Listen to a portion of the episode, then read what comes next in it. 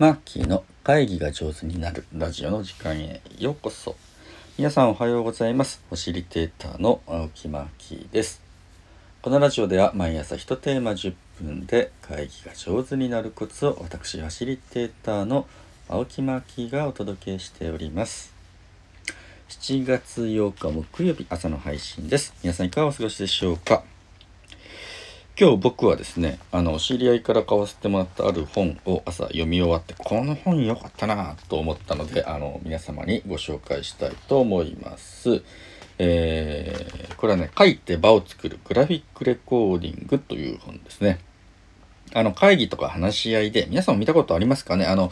あの講演会とかでもそうなんですけど話し合った記録を模造紙とかホワイトボードにこうね、えーグラフィックを交えて書いていく感じ。グラレコって呼ばれてたりですね、えー、するやつですね。このグラフィックレコーディングをうん紹介する本です。でねあのこの本すごくあの面白いなと思ってこれはあの読み応えあるので僕何回か読みたいなと思うんですけれど有広ゆのさんというですねえー、ファシリテーターの方が頑張って、えー、まあ、編集というかね、編著ですね、まとめた人です。この人すごいね。あのー、22人のグラレコの人、要はね、グラフィックレコーディングっていろんな書き方があるんですよ。で、えー、その人の色使いとかね、イラストの描き方とかですね、えー、まあ、いろんなのまあ、この本のいいところの一つね、いろんなのが載ってるってことです。22人のグラレコが載ってるので、あの、本当に、あ、これが正解ってことないんだな、ということがわかるわけ。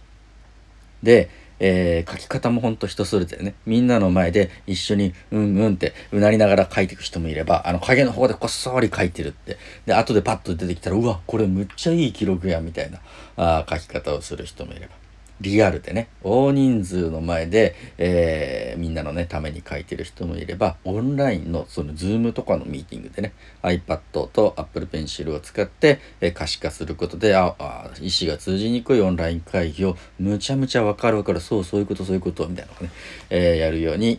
する人から。本当にその書き方、ぐしゃぐしゃっとしてていいから、あのー、その場で書こうみたいにする人からも丁寧な聖書を初めから作っていくみたいな感じでね。もうまずは、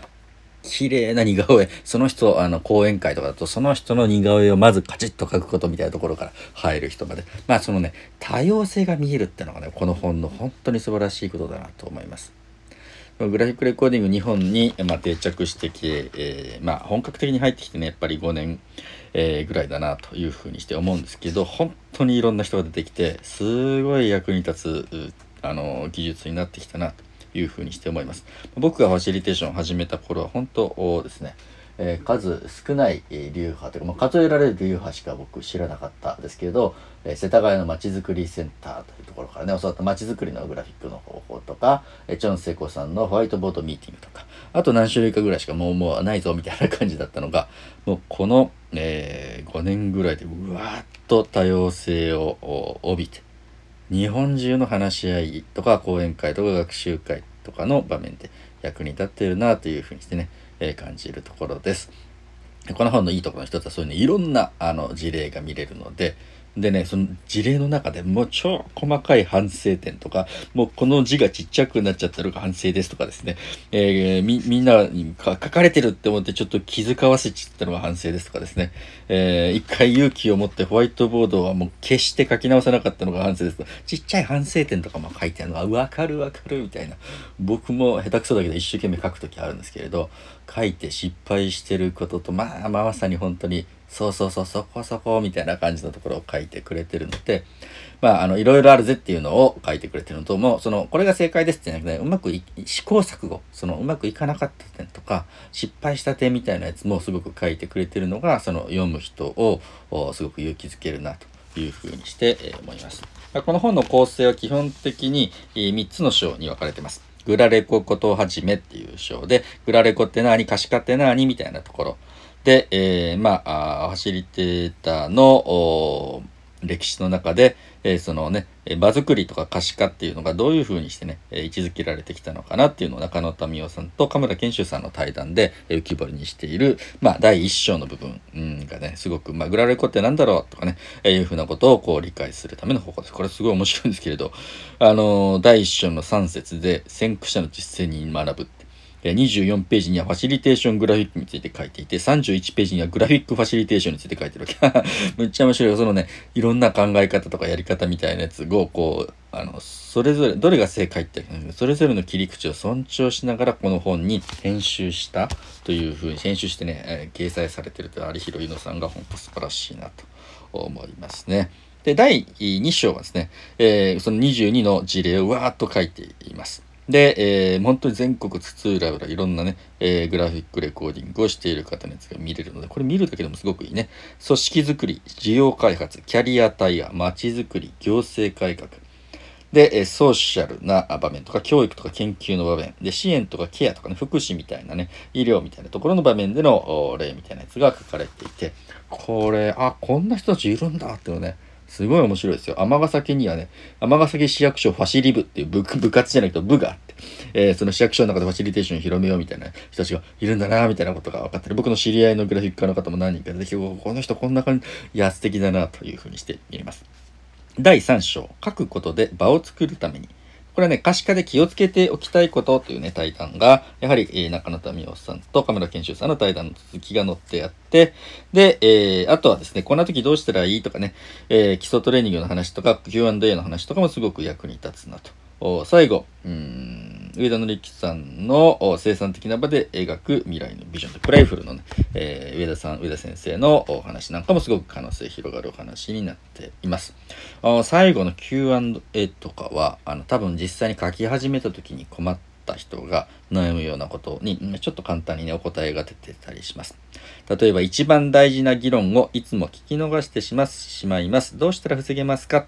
というふうに、うんな質問に対して全部を聞くのでなく問いを意識して聞こうみたいな感じでね、えー、答えが書いてあったり参加者の発言の意図を汲み取るのが苦手です。どうすれば理解できますか？というところに対して、話の構造をね、意識して、聞いてみようみたいな感じで、一点、一見脈絡なく思える参加者の突飛な意見もその場で浮かび上がった思いであって、全てに原因が理由がありますと。前後の発言や流れを体系化しながら意見の対立、同義、類似している点を頭の中で整理することを心がけてください。まあまあな国語力いるよね。あの、このね、書くっていうことってすごくね、大変なことで、やっぱり聞けなきゃいけないわけ。人の話をきちんと聞くことができて。聞いたものを頭の中でね、あ、こういうことをおっしゃりたいんだろうなというね、えー、大事な点を要約したり構造化するみたいな感じの。で、それを手を動かして、えー、模造紙なりホワイトボードなりに載せるって、もういくつかの技術が総合的にこう必要なあやつなんで、これグラレコできる人ってね、本当に、あの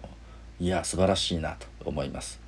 え僕はもうちょっとね、この本読んで勉強して、え上手に書きたいなっていうのと、まあ、あのー、これね、得意な人、苦手な人いるわけですよ。書くの。で、えー、書くのが苦手な人はどうしたらいいかというと、得意な人と一緒にやればいいわけだね。えー、なんで僕は、あの、書くの下手くそな、あの、ファシリテーターでもあるので、えー、ここに載ってる22人の誰かと、ぜひ一緒にね、お仕事をしたいな、というふうにして思った次第です。僕がこの本を買わせていただいたのは54ページにね、登場する坂井真理さんって北海道のね、えー、方です。えー、この方をとこの間一緒にお仕事で、えー、出会ってですね、えこの本仲間と作ったんですとか言って教えてもらってもこのマリさんのうん話で最後ねこれだけ紹介して終わりましょう。